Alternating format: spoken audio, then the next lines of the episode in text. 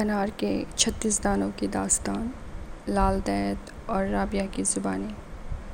ایک سوکھا انار جو راستے پر لاوارث کی طرح پڑا ہوا تھا۔ لال دید کو ناشتہ دیکھ ہوش و حواس گم کر اپنے دانے تازہ کر بیٹھا۔ یہ بھول کر کہ اس کی کہانی اپنا پنا پھاڑ چکی تھی۔ اور اس طرح سے اس انار کے چھتیس کے چھتیس دانے لال کو سمجھ خود لال میں ہو گئے تھے۔ یہ پورا قصہ رابعہ دیکھتی تھی بنا پلک جھپکائے اور سوچنے پر مجبور ہو گئی کہ ماجرا کیا ہے۔